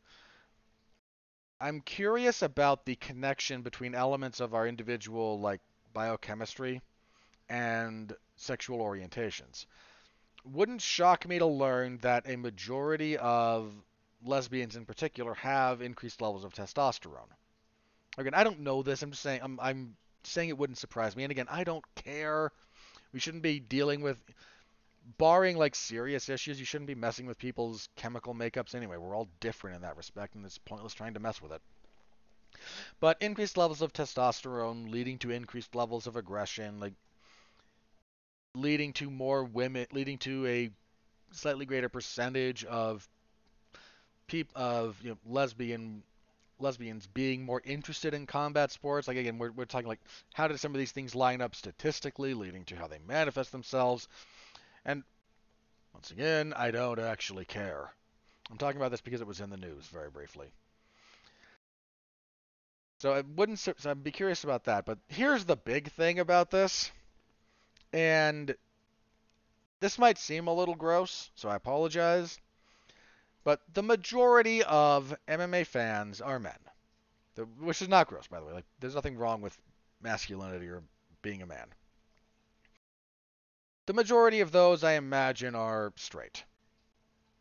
Because I'm not trying to diminish people who identify differently. The majority of the world is straight. This is just the statistical reality of it. Doesn't diminish you.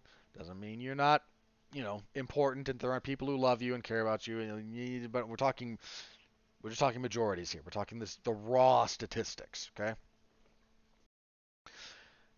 And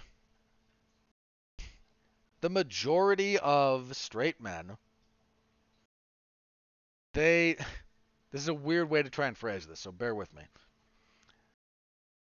Straight men understand being attracted to women, so they're more okay. Like, they at least understand women being attracted to women because most men don't. We like men like each other, like male friendships are important and they're sadly diminishing. But there's men don't understand being attracted to men. In fact, it's part of the it's one of the reason why we struggle so often with like understanding women, quote unquote, like because there's some fundamental part of us that's like, well, you're attracted to me. I'd never be attracted to myself, barring a few narcissists out there. So there's there's like there's almost like a fundamental disconnect in that respect. But men are more accepting, generally speaking, most men are more accepting of women liking women than they are men liking men because it, it's it, it computes. Oh, you see this, you think this is attractive, I think this is attractive, I understand. And it again, it causes like some really weirdness when the when you like you go the other way. It's stupid, and it's it's bred out of like ridiculous insecurity and all this crap.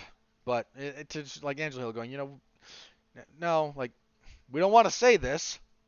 A lot of people don't like saying this, but women being attracted to women, and and I know he's bi. So when I say men being attracted to men, I'm referring like more to like if you're bisexual, you're attracted to both. So he is at least partially attracted to men, and I'm not judging him for that. I'm saying most, the vast majority of straight men don't understand that. Again, it just doesn't compute in some ways. One we can under, but you know, women being attracted to women is not the same as men being attracted to men. And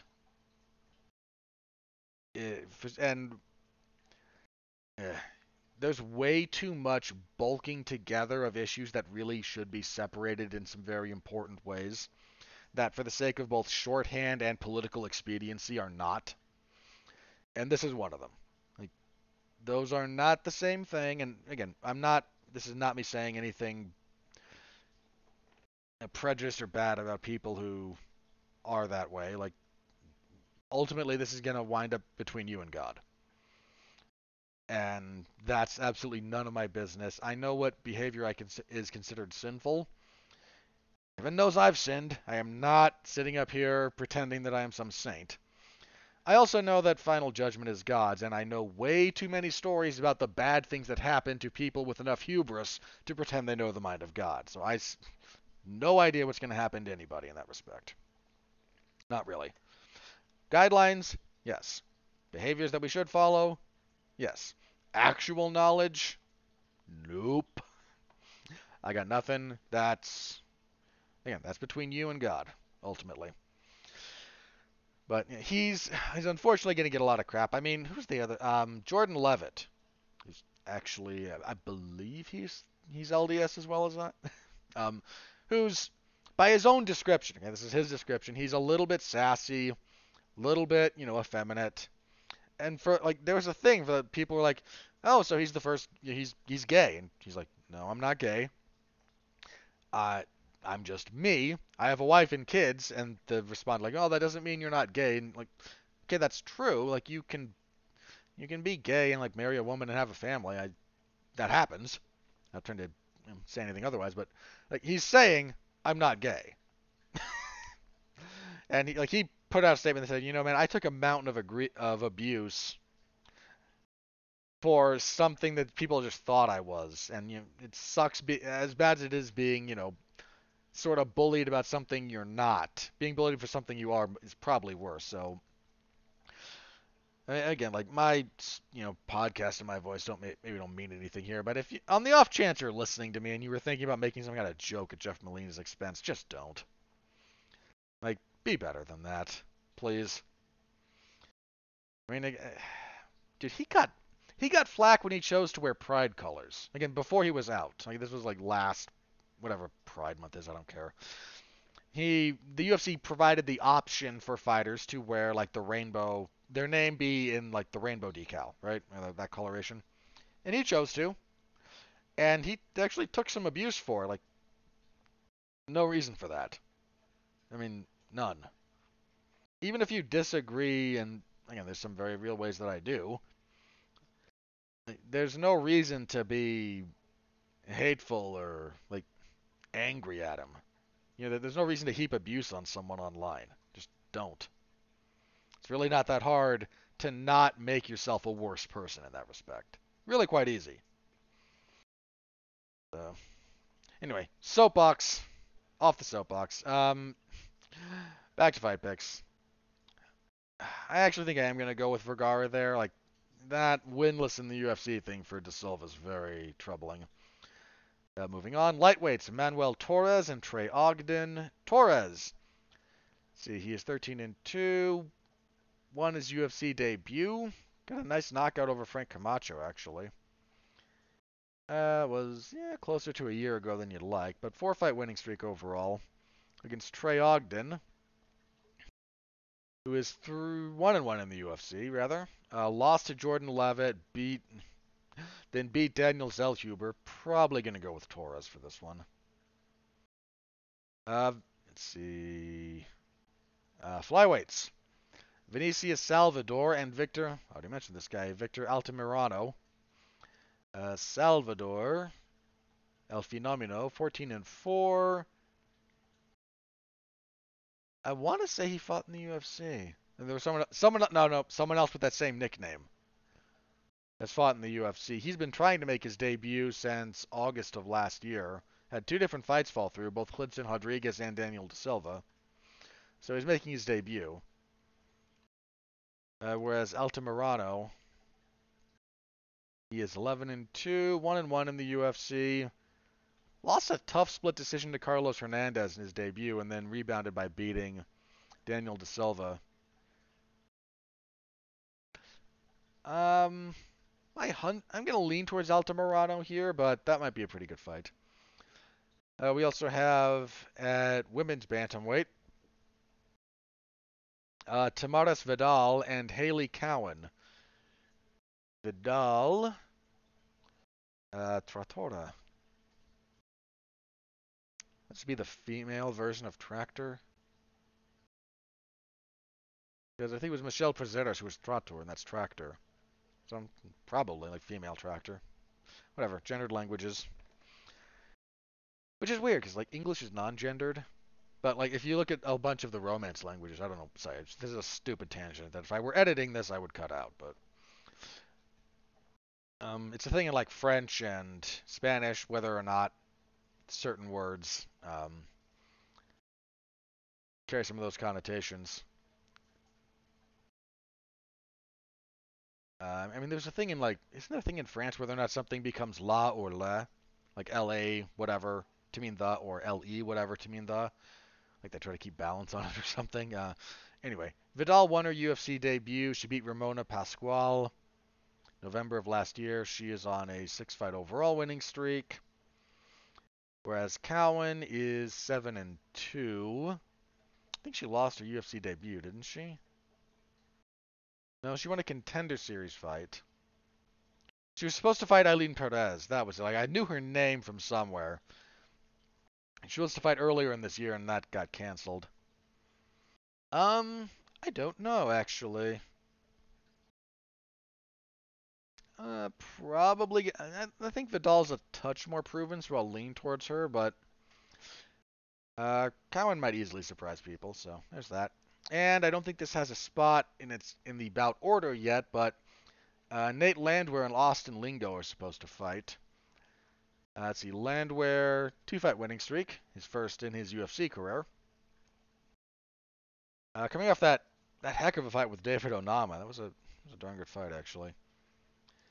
Uh, and Austin Lingo is on a two-fight winning streak. He's two and one in the UFC. I'm gonna lean towards uh, Landwehr, assuming this fight goes through here. Might be moved to another card. This was supposed to be Landwehr and Alex Caceres. Caceres withdrew. Lingo steps in. Going with Landwehr. Um, yeah, that's the card as it currently stands. So Saturday, I will be covering it in the MMA Zone of 411mania.com. So please do stop by, say hello. I appreciate it. Alrighty. Let's move on. We're going to get through the news quick. So, Conor McGregor did an interview with Ariel Helwani and was asked about some of his future. Things were discussed, and among them was USADA, and he's still not in the USADA testing pool, and yada yada yada. He made some remarks. USADA responded publicly and said, "No, our policy is the same. You have to be you have to have at least two clean tests and be in the pool for 6 months." There is an addendum that USADA tacked on, however, of course, you know, the UFC reserves the right to there are ways for the UFC to grant exceptions, which they're going to in this case. And Conor went on a mild Twitter rampage, which he quickly deleted, but not before it was seen and screenshotted and shared around. Um, Look, man, no one cares. The UFC hired USADA to start doing this. In hindsight, this is very, very clear, mind you. Because they were worried about a steroid scandal affecting the sale price. Remember, USADA comes in when Zuffa still owns the UFC. They instituted this as a PR move you have a little bit of PR insurance, and to prevent a negative, again, a negative like media scandal affecting what they were trying to sell the UFC for.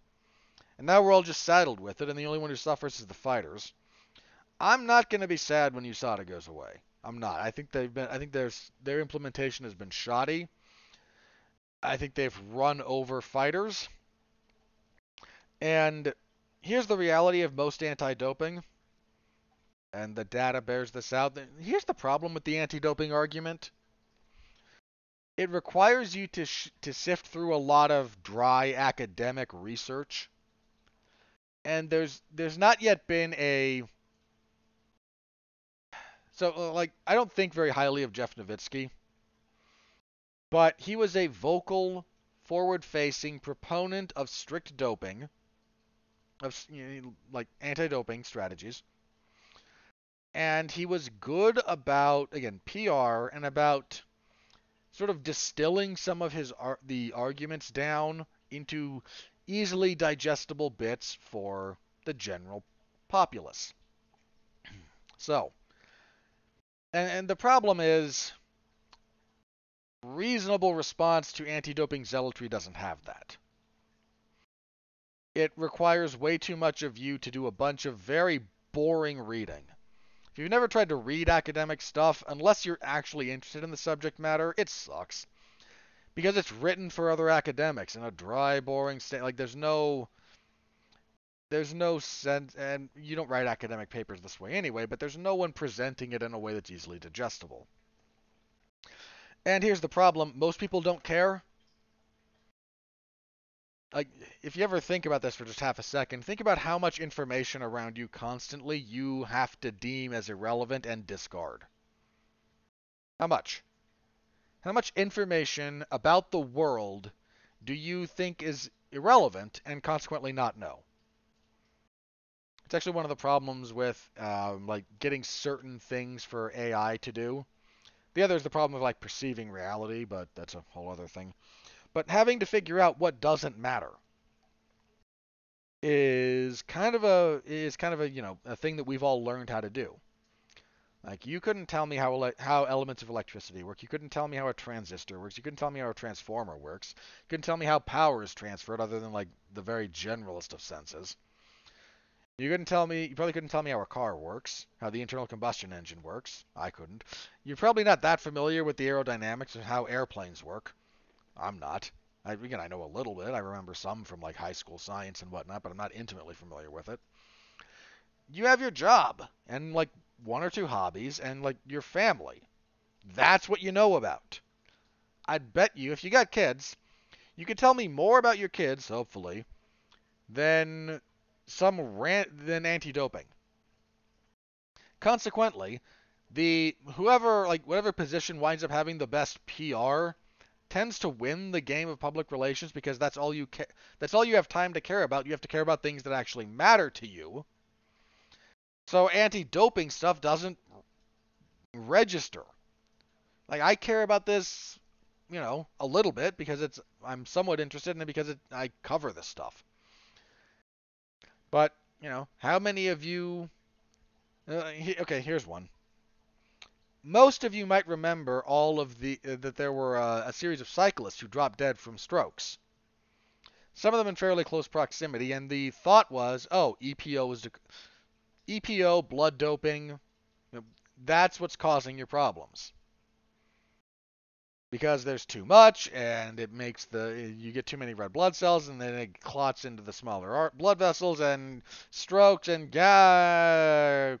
Well, never. Okay, you might have you might remember that story. You might. It was news. You remember that they disproved it? No, they did. None of those cycle, none of those deaths. And bear in mind, Jeff Novitzky is like still spouting this as evidence. Like, no, none of those were ever borne out. None of those had anything to do with. they've they've examined this stuff now. But no one's talking about it in a forward-facing manner that's easily digestible to the public, so you remember the sound bites from the other side. If somebody fails a drug test, you just think, oh, cheater, and move on. Because that's all it is to you. Well, it's a lot more than that to the fighter. A lot more. So, again, if USADA goes away, I'm not going to shed any tears. So there's that. So Connor, Conor and USADA are in a pissing contest. Conor's going to win. The UFC is going to give him whatever exemption he needs. They're going to force through him versus Chandler. Whatever. I am. As intermittently sort of cringeworthy as Michael Chandler can be, and I hate that word by the way, but it's somewhat appropriate to his presentation. I am, you know, if he knocks Conor's block off, that will not be the worst thing that could happen. Um, okay, I promise not to. I promise to laugh a little bit at this when it uh, but Power Slap is leaving TBS. Um, yeah. I said, you know, I wasn't going to cover this on a, anything approximating a regular basis. The UFC forced it down our throats for a while. It was all well and good to do the no one's forcing you to watch while the UFC gives it free airtime on their pay-per-views and the television shows. When the U when ahead of their first event that got moved from pay-per-view to being on Rumble, which is a alternative to YouTube. And just, again, brief aside. Again, there, there's like, I know that there's some like w- political extremists that exist over there, but like the fact that we all use like a handful of websites and services for a bunch of stuff like this, it, it should be more troubling than it is. Like, I like YouTube. I'm not knocking it in that respect. I'm saying the lack of legitimate competition should be troubling. That's what I'm saying. So, a- anywho.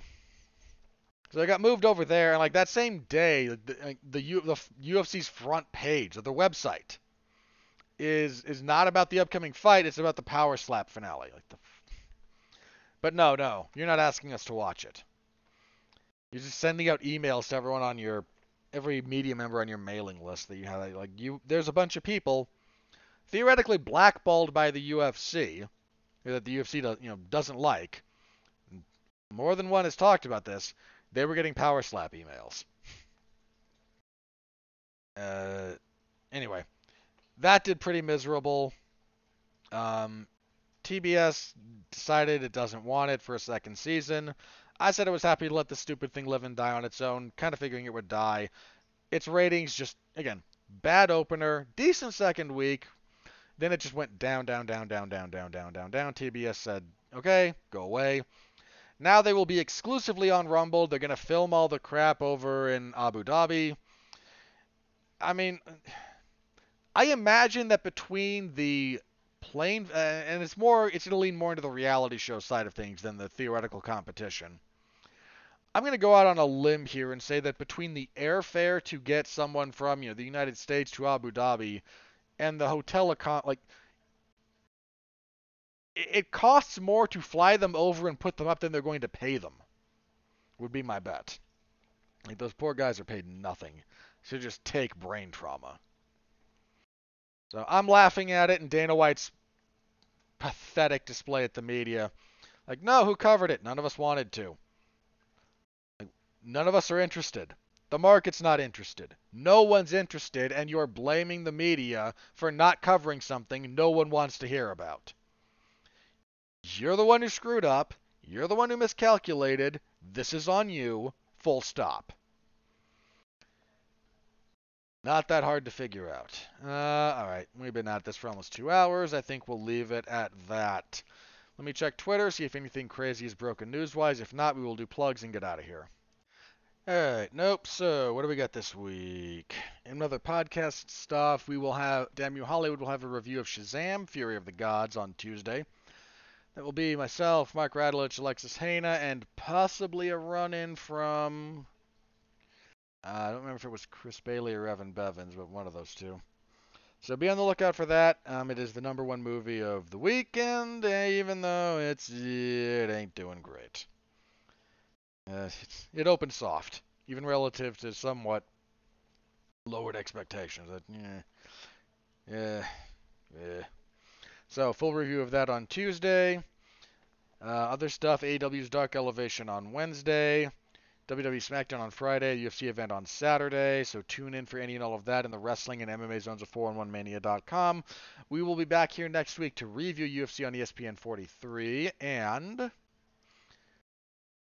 I believe we will be previewing. Yes, indeedy, we will. Wait, no, we won't. There is no event scheduled for Saturday, April 1st. So we will just be reviewing next week. We will be back April 2nd to preview UFC 287. And that, ladies and gentlemen, is a heck of a card. that's uh that's a good card. It's a very good card actually. I'm looking at it now. That's very good. That's main evented by another fight between Alex Pereira and Israel Adesanya. Co-main event Gilbert Burns and Jorge Masvidal. Bantamweights Rob Font, Adrian Yanez. Uh, Kelvin Gastelum's last gasp. He takes on Chris Curtis. Michael Chiesa and Li Jing Liang ought to be fun. Um, it's a good card. It's just a good card. So, full preview in two weeks. Back here next week for a review as well as any news of the week. Hope to see you then. Until then, thank you all very, very much as always. I appreciate you more than you know. Thank you. Stay safe out there and continue to be well, be safe, and behave.